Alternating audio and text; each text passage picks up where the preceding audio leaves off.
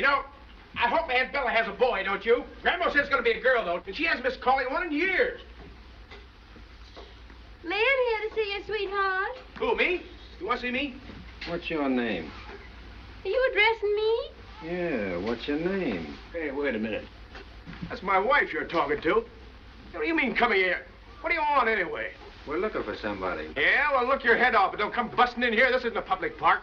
I got nerves to take a sock at you. Take it easy, son. Take it easy. Uh, these men are detectives, Mr. Moore. I don't care if they're the whole police department. They can't come busting in here shooting questions of my wife. Now, don't get so excited, Peter. The men just ask you civil questions. Oh, is that so? Say, how many times have I told you to stop butting in when I'm having an argument? Well, you don't have to lose your temper. You don't have to lose your temper. That's what you said the other time, too. Every time I tried to protect you. The other night at the Elks dance, when that big Swede made a pass at you. He didn't make a pass at me. I told you a million times. Ah, no, I saw him. Kept pawing you all over the dance floor. He didn't. You were drunk. Ah, nuts! You're just like your old man. Once a plumber's daughter, always a plumber's daughter. Then an ounce of brains in your whole family. Oh, Peter, what you've got for them, I won't stand here. Ah, shut up. Now, you see what you've done?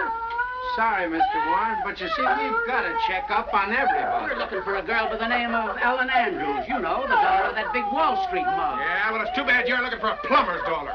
Quick balling! Quick balling! I told you they were a perfectly nice married couple.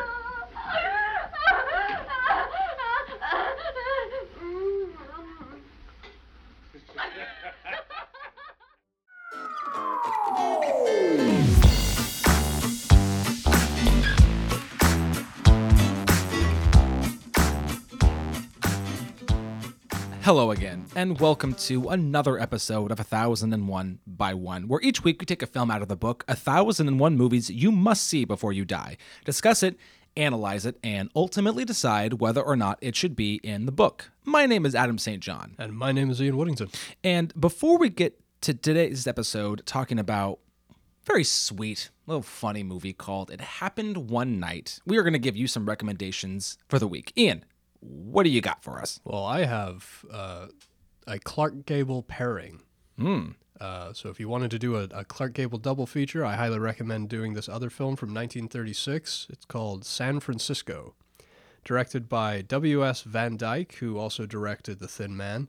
And Okay, actually, yeah. I've in, when reading about it, D.W. Griffith did some uncredited work on on this film. Ooh. It's a very technically heavy film, Sorry. and I guess they had some script problems. And um, but San Fran- San Francisco, uh, the basic plot of it is there's a Barbary Coast saloon keeper. This is obviously set in San Francisco. Okay. A Barbary Coast saloon keeper and a Nob Hill impresario are rivals for the affections of a beautiful singer, both personally and professionally, in 1906 San Francisco, which doesn't highlight the big that's the the IMDb Yeah. basic plot, but it doesn't really highlight the important part of this film, which is the last sort of 20 minutes or so, which leads to the big one of the biggest earthquakes in American history, the one that devastated uh, San Francisco in 1906. I believe it was April of 1906. So the film starts uh, New Year's Eve, uh, 1905. Clark Gable is this, you know, cock of the walk, big man on campus, owner of the saloon. Uh, he plays a guy named Blackie, and uh, Blackie Norton, and he- he's he's got his uh, his saloon, and he's a, a bit of a rogue. He's got a relationship with a uh, a priest, uh, Father Tim, who's played by Spencer Tracy. Okay, they- and great. they work wonderfully together. That's one of the big highlights of this film is is their relationship. And I know they would go on to make they were good friends in real life, and they would make a couple other films together. Another big one was uh, in the early 1940s. They made a film with Hedy Lamarr called Boomtown, Okay. which is another. If you're anybody's a fan of Clark Gable, seek that one out because that one's great too. Um, this woman comes into Blackie Norton's uh, life. Her name is Mary Blake. She's played by Jeanette MacDonald, who was uh, very famous for her singing voice, absolutely stunning singing voice. And she's this kind of wet behind the ears, uh, big dreams, big ideas, uh, sort of cabaret singer. But she's got aspirations to be an opera singer. I mean, that's the the level that she's operating at. And um, there's uh, the the Nob Hill impresario. He wants he's played by uh, Jack Holt. Character's name is Burley. He wants her for himself and to have her come and, and play the big opera house that's there in San Francisco. But Clark Gable, who's kind of falling for her, has got her locked into this contract. And so there's a rivalry that happens there with the priest, who is a good childhood friend of, of Blackie's, kind of steering, trying to steer her in the right direction and away from Blackie because he knows that he is you know, he may seem like he has the best intentions, but he knows him better because he grew up with him. Um, and there's some some incredible musical numbers in it. I, like I said, her voice is just absolutely stunning, and the end is actually really impressive for a film of its of its era. I mean, it's a film where they had to uh, sort of create the the illusion of this city-wide earthquake happening an, an earthquake of a, a I didn't I should have done a little more research and found out how big the actual magnitude of the earthquake was but it, it was huge devastated the city. Yeah, and yeah. the, and the set work and the, the gimbals and all the things that they had to build it's it's pretty impressive. And it leads to an ending that Gable wasn't quite happy with. It's a bit sentimental but man it, it gets me every single time. And this is a film that uh, as we go through the course of this episode, I'll, I'll talk a little bit about my, my childhood and growing up with my grandma. And this this episode is kind of a tribute to her because she gave she really gave me my love of films and, and, and showed me a lot of these early Clark Gable films because she was head over heels in love with him. And San Francisco is a film that I, I feel we really really bonded over in the end. Leaves me in tears every single time. If you if you if you want to see a more sensitive side of I was me, say, just stick Ian's on San Francisco soul is not as black as I thought not it was. not not as black. Certainly not as black as Blackie Norton's. Oh, Yeah. But great, great film. It was up for a handful of Academy Awards. It won sound recording, and uh, this was interesting. They back in the early days of the Academy, they had an award for best assistant director. yeah, only in the first couple of years, but yeah, they did. That, that ran up until about 1937, and uh, it was also this film was also up for uh, picture, which it lost to the Great Ziegfeld, and uh, uh, it was up for director, which it lost to Capra for Mr. Deeds. Uh, the one thing that blows my mind about this is that Jeanette MacDonald wasn't nominated, and neither was the song that they wrote for the film San Francisco. which is crazy because back then like best like most of these categories had like you could have 12 15 things Oh nominated yeah, tons of stuff. yeah Yeah, but the, this song, what I found in, in reading about it is this song that they wrote for this film is still sung on Earthquake Memorial Day in some circles in San Francisco. I thought that was kind of cool that the legacy of this film uh, sort of lives on. nice Yeah. nice A a little bit sentimental and whatever, but you know. i i feel really bad now because my recommend um You're about to shit all over these good sentimental vibes, man. A little The- the softer side of me. I, A you know, bit. I open myself up to you, and what are you gonna do, man? so i'm wondering if you could guess the movie if i sing a little bit from how the movie opens okay we're gonna play a little game you ready Yeah, let's do it. His friends would say, Stop whining. They've had enough of that. His friends would say, Stop pining. There's other girls to look at. No. No, this is not. That's not ringing any bells. Mary. There's just something about Mary. My recommend this week is There's Something About Mary. Christ. You know, I've still not seen this. Oh, really? Yeah. Oh, well, that's fun. You know what? I, I had a choice uh, a couple months ago. I was uh, I was like, uh, you know, I should probably see another Farrelly Brothers movie other than Dumb and Dumber. and Sure. I, I went with Kingpin over There's Something oh, About Kingpin's Mary. fun too. I think I I think I made the right choice, but we'll see. Tell us about something something about Mary. Well, again, I feel like this has been out forever, and this was a big hit when it came out. But uh, for those of you It was huge. who It, have, it broke Cameron Diaz and, and Ben Stiller wide open as far as like household names. yeah, exactly, yeah, exactly. Um, so basically, it, Ben Stiller is kind of a nerd in high school, and uh, Mary is moving into the town fairly recently, and uh, through uh, kind of a kind of a happenstance coincidence, he, she asks him to the prom, and he, of course, accepts, and um, he goes to pick her up for the prom date, and one thing leads to another, and he's uh, forced to zip up his fly very quick, to which he gets his cock and balls stuck in the zipper. There's a very funny moment of, of them having to get it out with uh, her parents, a police officer, and a fireman breaking coming in to see what's going on. Uh, but basically, the movie opens up. He's in a, a psychiatrist's office, and he's sort of he's had a crush on her ever since, and he just started thinking about her the other day, and he basically um, gets sort of the will to try to find her again. So he hires a private investigator, Matt Dillon, to go down and track her. Matt Dillon goes down to Miami. There, there. He's in Rhode Island. Matt Dillon goes down to find her, and Cameron Diaz looks like Cameron Diaz. She looks great. Um, and Matt Dillon starts to fall for her, but in his in his time kind of following her, he finds out these things that she likes, and he's going to use that to his advantage. He goes back up to Rhode Island, tells Ben Stiller she's she's big, she has kids, she's not the girl that you think she was. and so uh, Matt Dillon goes back down to court her. But that doesn't stop Ben Stiller. Ben Stiller wants to go see her, so he also goes down there. We find out that one of Ben Stiller's friends um, also had a thing for Mary, and there's another guy down there who already has a thing for Mary, and it sort of becomes this this crazy thing of who's actually going to end up with Cameron Diaz. Um, there's a lot of very funny set pieces, things that happen in the movie. Uh, Cameron Diaz li- lives, next door to this old woman. Um, the woman who plays the landlord in Kingpin is this is the old lady in There's Something About really? Mary. Yeah, and, and she, I think she's in. I think she's in all their earlier stuff. she must be. And there's a scene where uh, uh, Matt Dillon to, to fuck with Ben Stiller because he's about to take Cameron Diaz out feeds the dog a speed pill. Um, and there's a very funny scene where Ben Stiller basically has to fight this dog. Um, I think that was on like all the posters was a dog in like a full body cast. Yes. Yeah. Yeah. That is your your memory serves correct. Um, it- there's a lot of uh, there's a lot of things that you know in 2020 eyes, not good. I'm sure it's not aged well. um, two of the things uh, I would say one of them revolves uh, uh, gay men at a rest stop.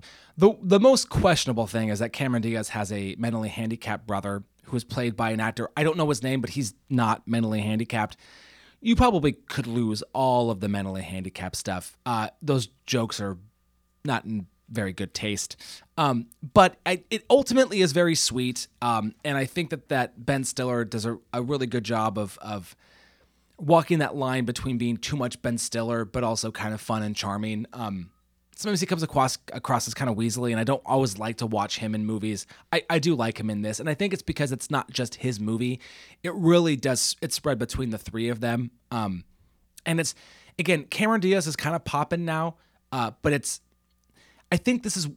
I mean, I know the mask was what really introduced her. I think this is what propels her into like Charlie's Angels and Vanilla Sky and Gangs. I mean, before she becomes like in everything. This is the movie that really launches her, and of course, it's very, very famous for the whole um, sperm in the hair thing. Uh, but it, I'll be, folks, I'll be honest with last week's episode and rewatching all of the Fincher films, which I know we didn't have to do, but we did.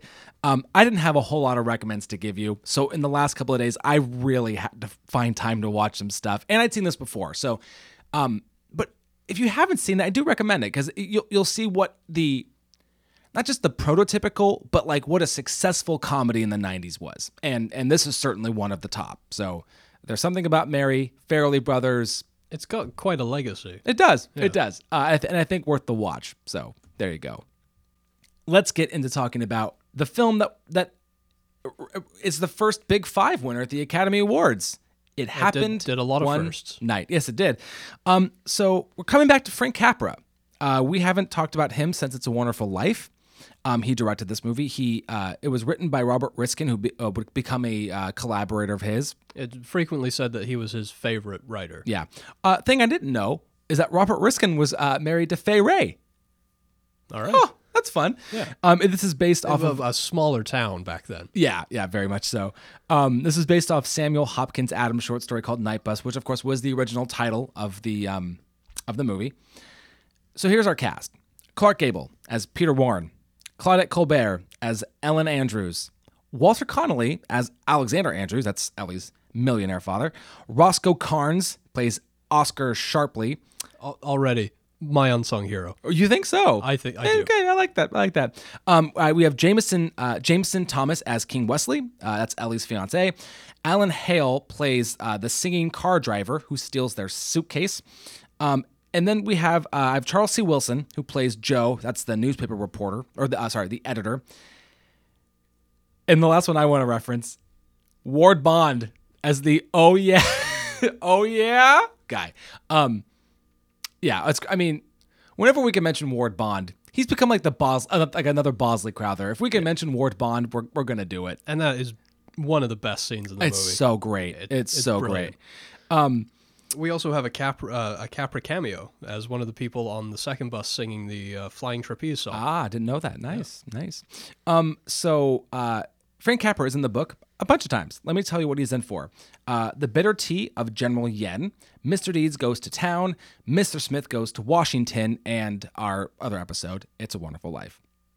In terms of accolades, I mean, this did the thing. It it the original clean sweep. Yep, it won picture, director, actor, actress, and screenplay. Um, the National Board Review gave it the best film. It was nominated for uh, best foreign film at the Venice Film Festival. Uh, it is currently number 46 on the AFI's top 100. It used to be number 35. Hey, Ian, was this film inducted into the National Film Registry? Yes, it was, and a, again, a very good year, 1993. I feel like we keep coming back to that one. Oh, yeah, yeah. Um, it currently sits at number. Do we have the same number? 230 yes, we do. on the IMDb Top 250. It has a 98% critical and a 93% audience score on Rotten Tomatoes, which I not just because it's a good movie, but also because of the the legacy left behind. That sounds about right. I can I think I'm fine with those numbers. Yeah. I know we talk about reviews and these really old movies. Um, did you find anything that you wanted to? I've to? got the original part of the original variety review. Me too. That's that's That's the pretty much I like found. the only old review that's up there. I searched high and low for Bosley, but yeah yeah couldn't Ma- find him. Maybe before his time. I, it don't may have actually been before his time. Yeah. I do, but there are things about it that they say that are, I mean, it's not great writing, but I do, you know, neither Gable nor Colbert seem to do any acting. They just amble joyfully through the picture, being utterly natural and devastatingly human. I love that. And then Frank Capra's direction is like million dollar, i- million dollar icing on a perfect cake. That's fun. I mean, and it, it's great. I mean, I do really enjoy this fucking movie so I- much. well, I really, I really like the last line of that variety review. It proves two things: a clean story can be funnier than a dirty one, and the best way to do a bus story is to make them get out and walk. because I mean, the name is kind of a misnomer. It doesn't, in fact, happen one night. It happens over about four nights. Now, let, let, let, let, let's do that now because I- get, I've heard that too, but I don't think they're talking about the whole story. I think they're talking about, One specific night, and I think you'd have to say it's the night that they camp out. and with the hay. Yeah. Yeah, I agree. Yeah, that is, that's, it happened one night and that's the night it happened. I totally agree. Yeah. I, it's funny. I didn't know if we Because it could go either way. I think you could say either the last night or the night before when they camp. Yeah, yeah, But I think it, I think it's that night because it's, well, we're jumping a little bit. It's when he almost kisses her and he decides not to. That beautiful close up. Yeah, that's really good. That's really good. Um, But speaking of, of uh, before we move away from accolades, please. uh, I'm sure you saw in the trivia or, or somewhere in your research that Gable's Oscar has been given back to the Academy back in 90, 96. Did you see how much Spielberg paid for that? Um, I did, and as you might have it before me, so Six hundred thousand dollars. yeah. Now, that, that that's something. Yeah, it's not nothing. But here's the thing: Did you read the other part about Colbert's Oscar? Oh no, I didn't. Well, I know that the, the whole story she didn't attend because she figured that Bette Davis was gonna was gonna take it. Well, and- yes, and we can talk more about the fact that Claudette Colbert thought this movie was going to end her career. Uh, but no, so in the I- I so I saw the piece of trivia about um, uh, Spielberg winning that in auction and giving it back to the the motion picture arts. Yeah. Um, the following year, her Oscar was offered at auction. No bids made. Oh, that's heartbreaking. And you know that actually, that's that's some subversive, like misogynistic horse shit. That actually really bums me out. Yeah. To hear that, Yeah. that nobody would put a bid, and like, here's the thing: I wouldn't be able to pay much if I had a chance to bid on an Oscar that without breaking the bank. Fuck, I would do it. And a vintage one. No bids. Yeah. What the fuck for for a performance for the first movie that won the Big Five? Like, that's that's where I was going next. Not, not cast aside the fact that it's a vintage Oscar. That it's a, at this point it's an Oscar that's over eighty years old. yeah, yeah, yeah. It can't. That's it, It's a part of a massive film legacy and, and history. I mean, it is it is a piece of history. Why wouldn't you want that? yeah. Regardless of who. Oh, it's not Gable, so I don't want it. Well, fuck you. Yeah, I, that I I mean that's a small thing. It- Not about the movie itself, but that just That- sucks. It's really disappointing yeah, to hear. that kind of that blows. But we should probably mention. I mean, it's it's pretty famous, but the other three, the other two to have done the Big Five. Oh sure, yeah, yeah, Uh, One flew over the cuckoo's nest and Silence of the Lambs, yep. which I still don't know how I feel about the Silence of the Lambs one. For for Anthony Hopkins Okay, winning gonna say, leading yeah, actor, I mean, yeah. he's in the movie for sixteen minutes. I mean, and that's not even the record. I know the the there's a there's a, a leading actress Oscar that happened when a, an actress was only in a movie for eleven minutes. Uh, mm, for lead? Yeah. Oh, I don't know. Yeah, I'm gonna have to. We'll have to circle back to that. Yeah. Um, do you know what the the film, the most recent film to have gotten the closest is? American Beauty. Ah. And what I mean by closest is it won four. It didn't win Best Actress, but it was still nominated. So Yeah. it literally had a like a, Who a, who won actress instead of? Uh, a Hilary Swank. Boys Don't Cry. Ooh, Yeah, that's that's a tough break. yeah. I think in any other year, I think I think uh, I think Annette Bening wins her her first Oscar, and Yeah. uh, they that, that's the that's the most recent clean sweep. But Right. and there's been plenty of films nominated for all of them, but in terms of being that close, that was the last time Yeah. that happened. Yeah, It's pretty hard to argue with Boys Don't Cry though. I know. It's, she's really good in that movie. That's a fucking tough movie to watch. Um, let's not talk about that. Let's talk about this movie. Which is which is a lot of fun to watch. yeah, I I do. I mean, I just I can't. I guess maybe because I I enjoy this movie so much, it's hard to read that uh, Claudette Colbert actually said at one point, "I just finished the worst picture in the world."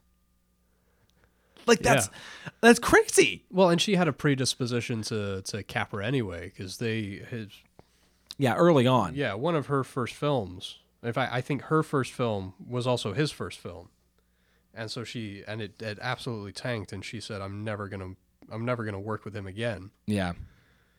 Um, there was something about cat. So I watched part of the one of the documentaries on the Criterion Collection, um, and uh, I guess it's so funny because you know Capra, you know, started out doing some some short films and and stuff, and and you know his career was going in the right way. Um, the, I've, I haven't seen the Bitter Tea of General Yen, but that that was really him going for the Oscar that year. Did you watch the the Capra documentary that was on? The Frank Capra's American Dream. Yeah. not all of it. I I wanted to get up into this. Yeah. Um. So did did you? Yeah, I- no, I watched the whole thing. That the on the Criterion, the only things I didn't watch were his short film that's on there I didn't watch it either. and the the AFI tribute. I haven't watched that yet. Yeah. I, I plan on watching that, but I love the conversation that happens in the the. I think the the feature is called First Screwball Comedy Question. Yeah, with the two conversation critics. between Molly Haskell and uh, Phillip Lopate. That that's one of the better features that I've seen on a Criterion disc. Yeah. I, I, on you know the legacy that they have of great supplemental features. That's up there for me. Their con- their conversation. Nice. Yeah. But I was just gonna say, you know, Capra's at a point in his career where he he's go, he tries for the Oscar and fails. Um, a lot of people say it was due to the fact that it was the depression and people weren't wanting to go see that kind of an intense movie. Follows it up with uh, with with this, and then you know now he's reached the pinnacle. And I, I, did- I Well, didn't it, and well, it didn't happen at first. It took some. It took a while. It was like a second for the- run. yes, sort of for the like movie to catch on. Word of mouth. Yeah, yeah, yeah. yeah. Um, but then like I, I just I thought it was interesting. Like he, he changed the the change he changed the ending to the movie called Broadway Bill, where it's a horse race movie and the horse dies, and um, audiences had a hard time reacting to that. And he had sort of he had a nervous breakdown and he had to take some time. But then check out this run he goes on after that. The next four movies: Mr. Deeds Goes to Town, Lost Horizon, You Can't Take It With You, Mr. Smith Goes to Washington. Of those, the one that interests me the most is actually one that isn't in the book, Lost Horizon. Yeah, I, which is one I've, I I only know a little bit of, but yeah. I, but They, they make a pretty compelling argument in the Frank Capra's American Dream documentary for that being his best film, oh really? especially um, not Walter Murch. uh, What is his name? The, the the guy that wrote Apocalypse Now. John Milius. John Milius. Yes, he he makes a really compelling argument for it being his best film. Yeah, yeah.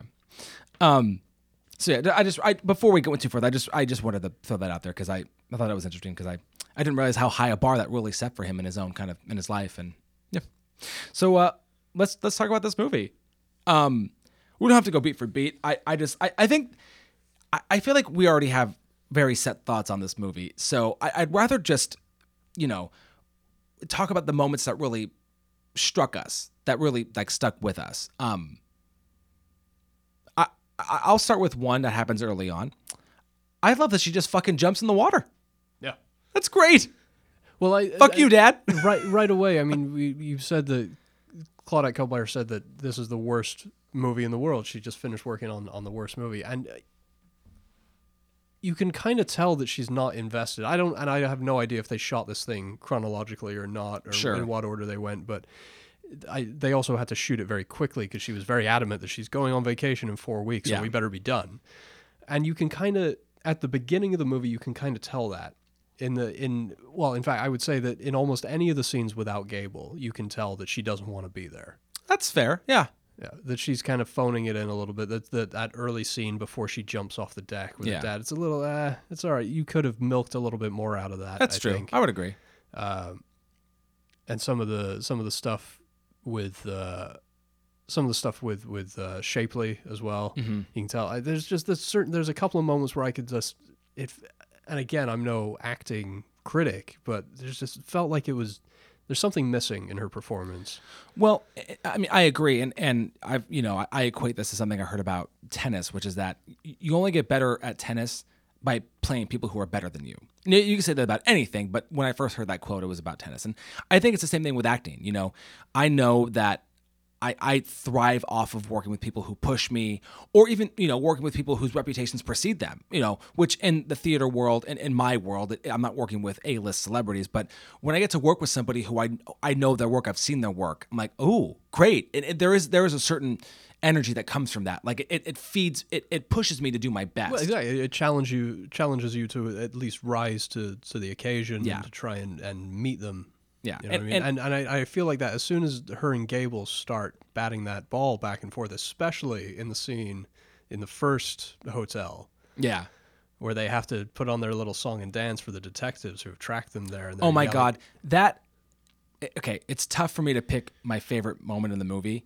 That's in the top two. That Definitely. when, they're play acting for the detectives, it is so goddamn funny. And the line from the hotel owner as they walk, I told you they were a nice married couple. That's, Yeah. That's one of the best lines in the movie. and it's funny too because it comes back to the um oh god they, they reference something they were just talking about and i i'm not i'm never going to remember it. But like they were they were having a conversation before and then she something gets brought up of like they bring in they bring in something they had just mentioned into the conversation like as a part of their like bickering a married couple thing. It's so great. It's Oh, is it the he's talking about being an expert with the dunking the i don't think the that was it in the coffee? i don't know if that was it No. but it, it was Oh, I- the plumber. plumber. The That's what it was. plumber's daughter. Yes. Yes. Yeah. Oh go. fuck! It was so great. It was so funny.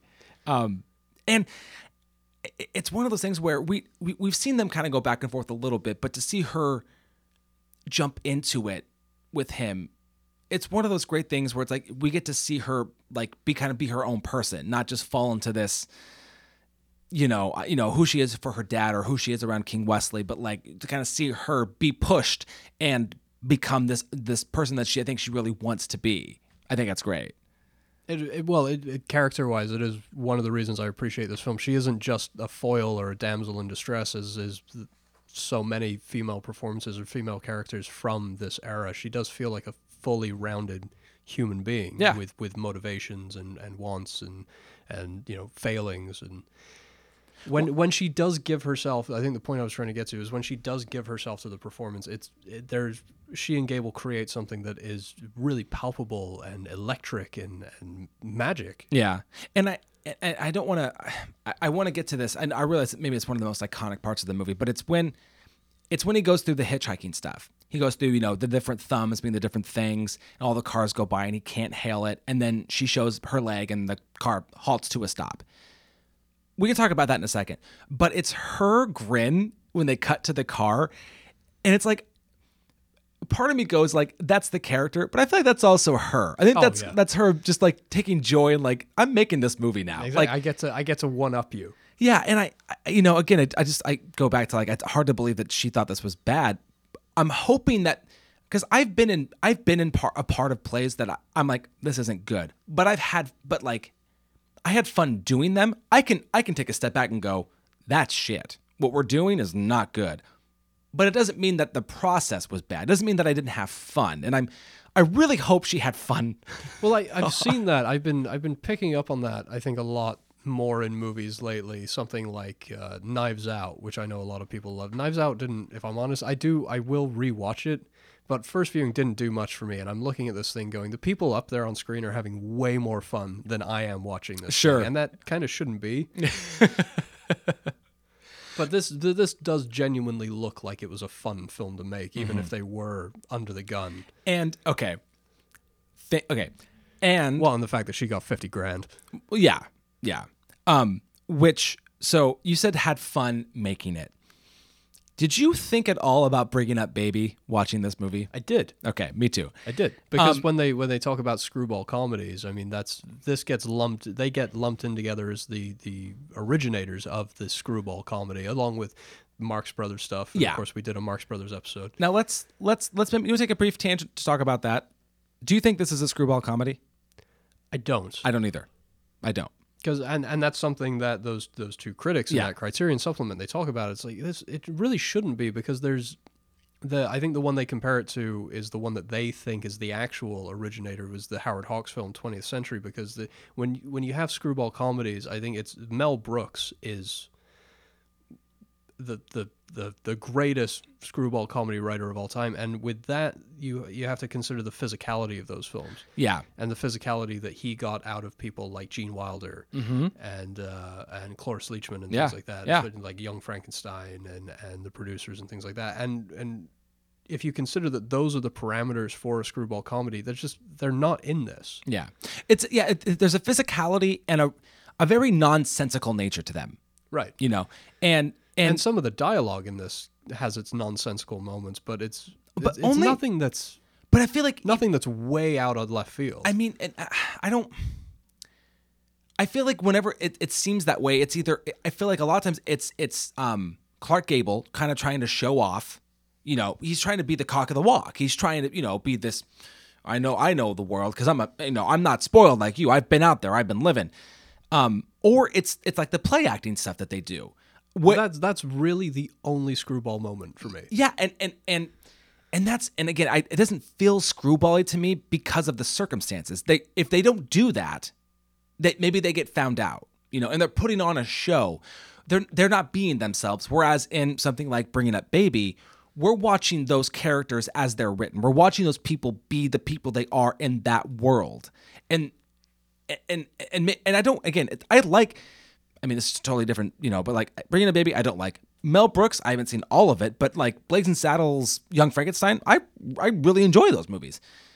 So and maybe so maybe it's the fact it's a like a, a screwball romantic comedy that doesn't totally do it for me. I don't, I don't know because I it's I it's hard for me to call Bringing Up Baby a romantic comedy because again that doesn't jive with me. Whereas with It Happened One Night, this to me is the definition of a romantic comedy. And I've also seen it called a sex comedy without any of the sex. Sure, yeah. I mean, you got to keep those walls of Jericho up. That's right, man. But that's that's why this film succeeds. Is it's it's the sexual tension. Oh, absolutely. But it, and it's funny though because I I feel that at times, but like in that first that first um motel scene, that's I thought it was gorgeous. Yeah. They turn off the lights and you can just see them through the moonlight and I'm, they're gla- I'm glad you brought that up. pining for each other. So what, what I what I wanted to come around to is, you know, the actor that plays Shapeley has a makes a pretty good case for being my unsung hero. But I think in actuality, it's Joseph Walker. That- as- as that's the mine. cinematographer. That's mine. Because what? So what I did with this one. So we did our Marx Brothers episode, and we did Bringing Up Baby, and we've also done you know some older like Maltese Falcon. Mm-hmm. And when we're doing those, it's a little hard to kind of like keep up with if you want to make a note of a certain piece of dialogue and then you know make sure you're still paying attention to all of that. I found that a little difficult. So on this one, I went, I'm not going to do that.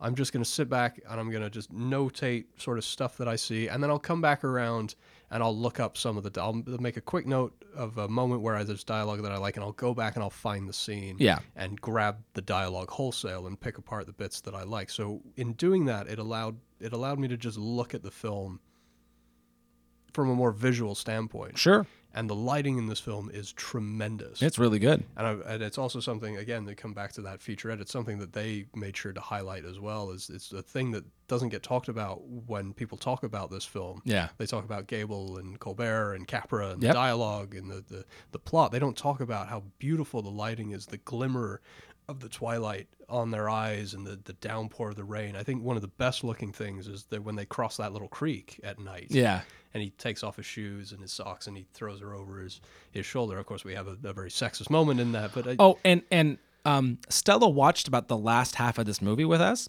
and she wanted to mention um, my my five year old. Uh, she could not stop laughing at the fact that this man spanked this adult woman. She thought it was very funny. I, mean, I, I, She's five. I was gonna put that out there. But she she laughed, and, and and in the car today, she made sure to say, "You better mention this in the podcast." I'm like, so I mentioned it in the podcast that Stella thought that was funny. there. I don't think she gets the history of why that might not be, but I'm gonna let her have her opinion because why not? She's also not wrong. it, it is kind of funny. It's very random. Like he Yeah. would, he asked her to hold something, right? Well, it's because they're having the piggyback debate. Yes, and yes. She's she's like, oh, I've never I've never had a piggyback. She's talking about you know him giving a good piggyback ride. He's like, this is not a piggyback ride. Which, to be fair, that's not it's, a it's not. piggyback It's like a fireman carry. Yeah, yeah. and they're going back and forth and like you know, the men in your life don't know how to give piggyback rides and in order to shut her up he's like here hold this she gets he gets her to hold the suitcase slaps her ass and then takes the suitcase back off Yeah, her. yeah. i mean i don't think there's any malice in it No, I don't either. not I don't in the either. sense that the, the the tropes of a lot of these films with the threat of actual domestic violence Yes, nor. Yeah, or you know, looking at t- this movie, you know, again, so far into the future, I, you know, we're we're seeing it differently. But Right. I also love Like the line about I mean, the dad full on like slaps her at the beginning of the Yes, movie, and that- Gable says that you know she be she should be socked in the face once a day, whether she's deserving of it or not. And, Yeah. well, that's uh, it's not great. I did like the line about Abraham Lincoln being a natural piggybacker. Thought that was fun. did you miss that? No, I didn't miss Oh. that. It's just it's one of those things where I kind of like dismiss it. Like, how the fuck would you know? No, no. I, I that, that's why I thought it was funny. I do like yeah. non sequitur stuff like that. Like Yeah. that. That what? What? Yeah, I'm sure. I guess he was tall. I guess that might help. I don't know. and I think some of the that's why people make the argument for this also being a screw screwball comedy is some of that dialogue and of course the Shapeley character as well. And the scene that you know what actually my favorite scene is Gable trying to ward off Shapeley. That's he- pretty funny. When when Shapeley is figured out, they're on the bus and there's this this. I'll read a bit of his di- his his dialogue when you first meet him. He's like. Colbert doesn't want to sit with Gable anymore, so she goes and sits with this random guy. And he says, You know, there's nothing I like better than to meet a high class mama that can snap him back at you. Because the colder they are, the hotter they get. That's Yeah. what I always say. Yes, sir. When a cold mama gets hot, boy, how she sizzles. Now, you're just my type. Believe me, sister, I could go for you in a big way. Fun on the side, Shapeley, they call me. Oh, I forgot the c- clasp with a capital K. That's right. but so the scene when he figures out who she is, and there's a huge reward for her, and, and Gable's onto him being onto them, and he takes him out into the woods when the bus is stopped at like a rest stop or something like that, and he makes up the story about kidnapping her. Yeah, That is, I think, my favorite scene in the movie. that's pretty good too. and then, you know, once he's warded Shapeley off and he's gone running into the woods, when he spits after him and spits onto his own shoulder.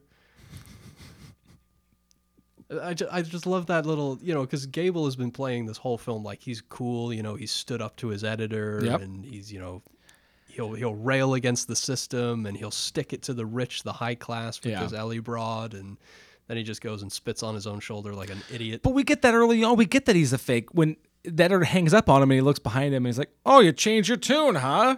And you know he's clearly talking to nobody, Right. For the for the show of the people behind him. Yeah, but it, but for, for me, it's it's kind of it it changes his character a little bit because he's able to keep this, you know, he he keeps this facade that he's cool as a cucumber to everybody else, but he, he can't fool himself. He's still a you know, Yeah. he's still a putz like the rest of them. Yeah. spitting on his own shoulder like that. Um, you mentioned the the reward. Do you know how much ten thousand dollars is worth nowadays? Go on. About one hundred ninety five thousand dollars. All right, So that's some good money. that is some good money. Yeah, I Thought you'd like to know that. I don't know. I, I was like, hmm, I wonder how much that- that's that'll worth now. that'll keep uh, Mr. Shapeley in shirts and socks for for quite a while if he were to turn them in.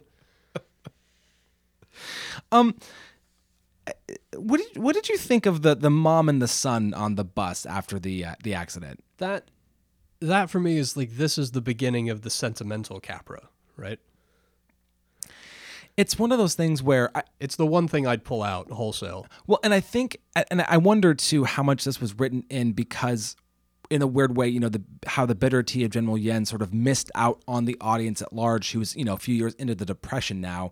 How much this might this probably struck a chord more, you know, and we because we're getting we're getting the class disparity between um, Ellie and Peter, you know, and not that we don't know what Peter's real situation is, but Ellie's loaded. We get that. We get that she comes from money, um, but then to see the difference between you know this mother and son uh, it's tender and i get it and i and i, I see why it's in there for maybe not for the purposes of the story i mean clearly Well, it's they end there. up it's in there to make them penniless, Yes, so they've got it because what they give the money away to the kid. well and and it's funny she does and i think again that, it's that idea of like money is no object to her here take it that's fine and then Well, yeah, he has the whole line about He's- "You- you've got a dollar sixty. I'm I'm you know you're on a budget now. How do you Yeah. expect to get to New York on a dollar sixty? Yeah. By the way, did you catch it at the rest stop? The ten cent hamburgers and hot dogs. I did not. There you go. That's how much a hamburger and hot dog cost back in uh, 1934. Ten cents. Ten whole cents. Nice, nice. I got a dime in my car.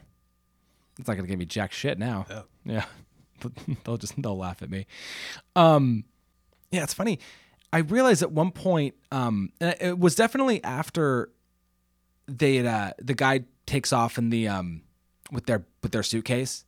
Uh, at one point, I realized like I hadn't taken any notes for a while because I just I was just watching the movie. I, I kind of forgot that I was supposed to be taking notes. And that's the thing about this movie is it's so subtly enrapturing. Like I just found myself really really into wanting them to get together. And this is the second time I've seen it, so I, I know what happens, but I'm re- I so the dork. I really am rooting for them. I really want them to realize that they actually like each other. I think it's just a testament to the the, to their the storytelling. chemis- to yeah. their chemistry. Yeah. But and just like that whole scene with the hay, like I I didn't take a single note.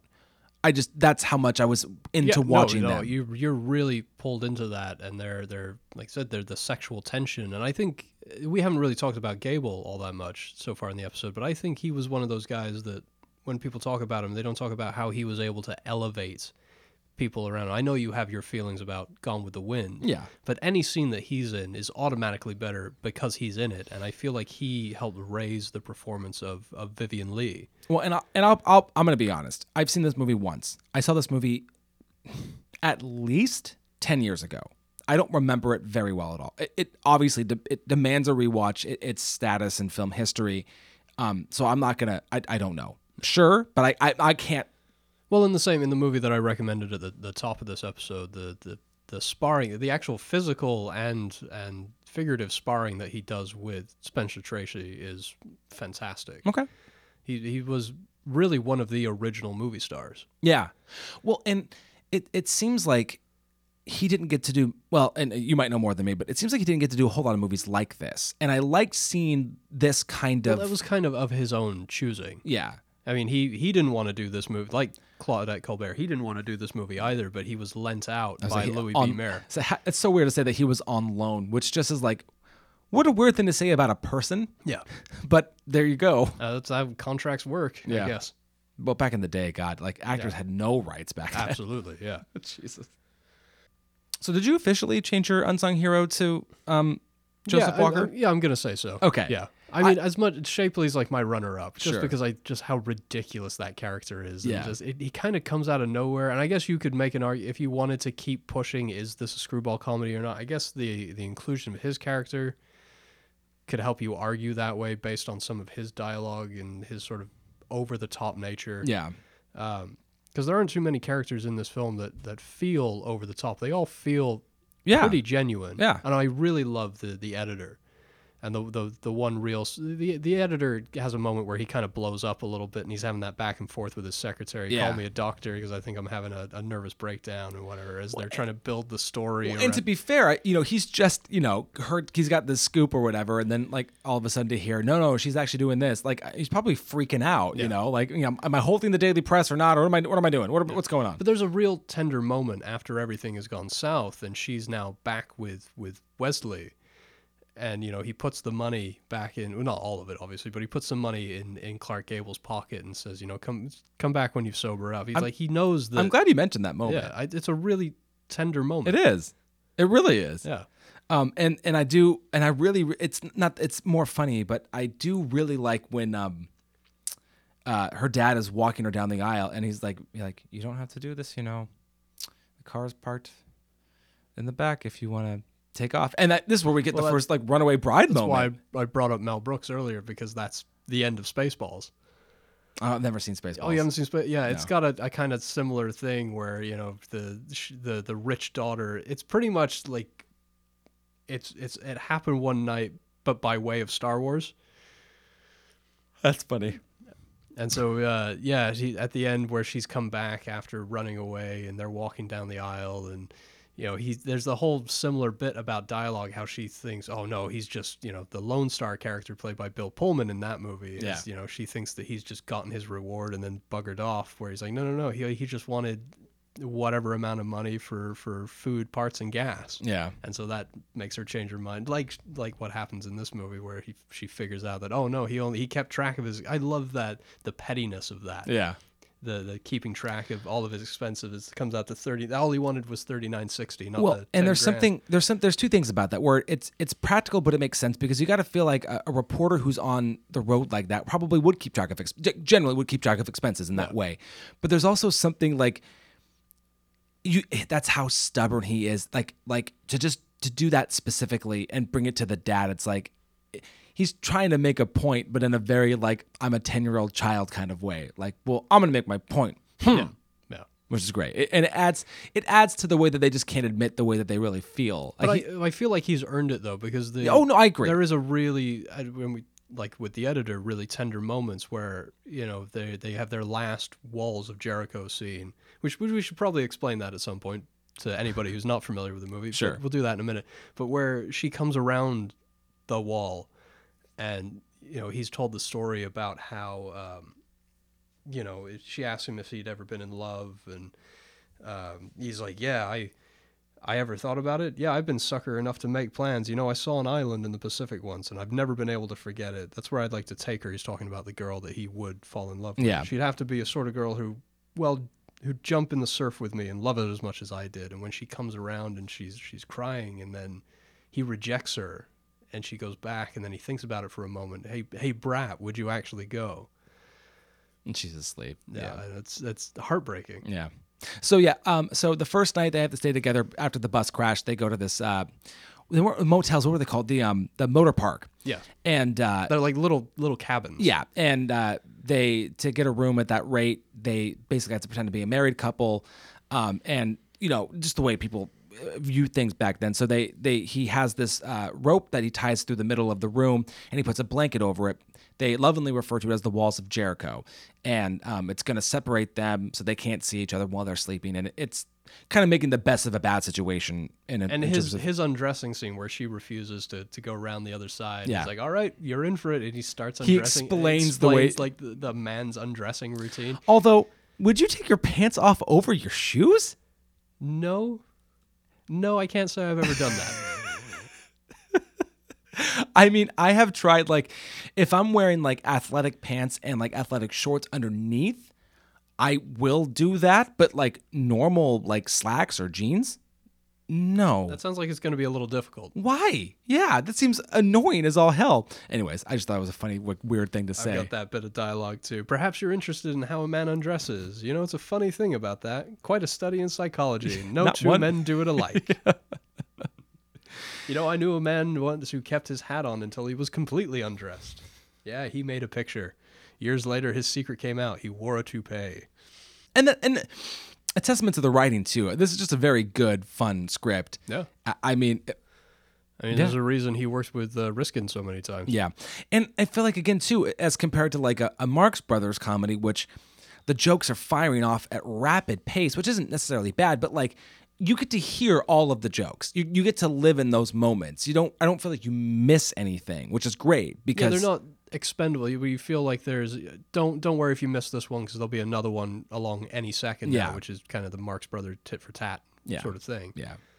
But, And- but which I feel like it makes it it makes it more special in something like this. Yeah, yeah, I agree. I agree. And you know, you get it early on with with the oh yeah, and the and you know, you know, well, that's you know, that's really good. And when it gets to the last one, it's like, oh, you got me. Oh, yeah. It's uh, you know, it's great. And you get to hear all of it because there's there's reaction time in between, you know, and you know, you get it too when she she falls in his lap and he's like, oh, I have that. Hold on. Um, what does she say? And nice of you. Next, yeah, next time you drop in, bring your folks. yeah, there's another good bit of dialogue before that as well, where he talks about sitting on newspapers once and getting the ink on the back of his Yeah. trousers and people following him around trying to read the headlines. Yeah, yeah. I mean, we agree on a lot of things. I mean, we we agree. Um, the mother and son moment, you know, that was kind of kind of seems like it was thrown in there. We agreed on forced, yeah. on um uh, our our unsung hero being the cinematographer, which is great. And I think we both agree that the the shot of them in the hay together, their faces inches apart as he doesn't kiss her, is one of the best shots in the film. I don't. Do you have that, a better shot that, than that? And, no, that and um seeing both of them in the moonlight in the first hotel scene or what motor park scene or whatever the fuck it was called. Um, Yeah, th- I mean those are great. Those are gro- both great shots. Do you have a favorite line of dialogue? I mean, god damn, there are there are really so many good good pieces of dialogue in here. I think I, I, as as they go because there are so many like great like longer lines. I love when she says, "Your ego is absolutely colossal." That's a good one. I think I I, think really mine enjoy is, the one I brought up earlier. Is after their fake argument in front of the detectives when they, they go off and uh, Mr. Dykes, the guy that runs the, the Yeah. motor motorhome place, I told you they were a perfectly nice married couple. Oh, there is one. There is one thing. Do it. that I didn't bring up during the awards section. Do you dig on Eastwood's Changeling? We've mentioned this movie once or twice in some other episodes. yeah, Yeah, there's a there's a moment in that I had to I had to look it up. I was like, it happened one night. I've heard that that movie referenced in another period film, and it's uh, at the end of of Changeling after her kid's been missing for a while, and and she's starting to rebuild her life. There's a great little scene where. Angelina Jolie, as that, that character, she's quietly celebrating the fact that it happened one night, won, and she wins like two bucks because she bet on it to win Best Picture, and nobody else thinks it's gonna win because they all think it's gonna go to DeMille's Cleopatra. It's Yeah. funny that Colbert was actually was in that as well, yeah. I, I, I it's been a long time. I, I think I've only seen Changeling once. and it, it made me- it made me wonder. It's it's kind of they made it look to be like the underdog, and it sounds like it really was. Like this was a, a real underdog story back in the day for this film to kind of come out quietly and then to slowly build the word of mouth and then to just clean sweep like that. And I, I really do. Th- I mean, and it's not like comedies were winning left and right. I mean, Grand Hotel was kind of a comedy that came out right around this time, but I, it, you know, it's one of those things where this seemed like the right movie to win for the time. You know, it, it and It seemed like the type of movie that people needed. yeah, yeah, You know, and, when you're in the right in the smack in the middle of the depression. yeah, and and not that it didn't deserve it, but it, it, it was one of the you know the timing was right, the film was good. All, all of the things really came together at the right time for for this to win all the awards it did.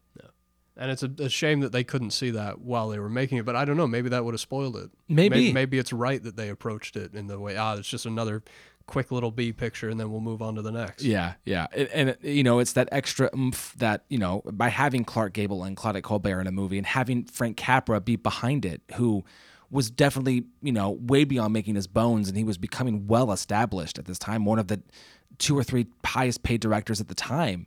Um, the the everything was really working in this movie's favor, and yeah, like you said, maybe they didn't see it at the time, but you know, history has definitely proven that this movie is good and and holds up really well upon rewatch. I mean, And cemented Columbia as a as a powerhouse studio. well, yeah, which was very fledgling and a, a no name at the time. Uh, they called it a poverty row. yes, that's right. That's right. Studio. Yep. Yeah. So I mean, I think we know this, but Ian, does it happen one night deserve to be in the book? I uh, yeah, absolutely. I do. I agree. I if- totally agree. and I, if this wasn't in the book and bringing up baby was, that'd be one of those cases where like that's got to come out and Yeah. this has got to go in. But Yeah. I mean, to be fair, bringing up baby should just come out anyway. it should. but uh but yeah it, it's it's and it's one you know again there's movies like this that i feel like you know they're in the book because of their historical significance in, in terms of film but it's also in the book because it's just a good movie Yeah. you know and that's great Definitely. like there are some you know I, is russian ark still in the book do you know I believe so. and like russian ark is not a good movie it's it's it's something because it's all one shot and it's got a great production design but like a one shot great production design movie doesn't mean it should be in the book. Y- y- you know what I mean? Like there, Yeah. there's just there's certain movies that shouldn't be in the book based off of their their meritorious achievement. You know, it should be because it's a great movie. Well, I'm glad you're bringing this up now because this is a debate that we're going to get in in our next episode. Ooh, what a great teaser. But we're not there yet. Um, but of course, we always want to know what you think. So please find us on Facebook and on Twitter. Let us know what you think of It Happened One Night. Does this stand in like the pantheon of great romantic comedies? Is it a screwball comedy? Do you do you disagree with us? Um, we'd love to hear it from you. So find us and, and, and you know we, we enjoy the interaction. You can support the show at patreon.com slash 1001 by one. You can find us on Spotify and Google Play and Apple Podcasts and Stitcher and all those great, great places. And as Ian teased, we're going to be talking about a very recent film. Um, we haven't done a really recent film in a while. I think Victoria. Yeah, that Yeah, and, and I Daniel Blake were the Yeah, were both going, newish. going way way back. Uh, but but we're gonna we're gonna do a little sci-fi adventure for you, and we're gonna see how we feel about that. But until then, I am Adam, And I am Ian. and we will see you next week.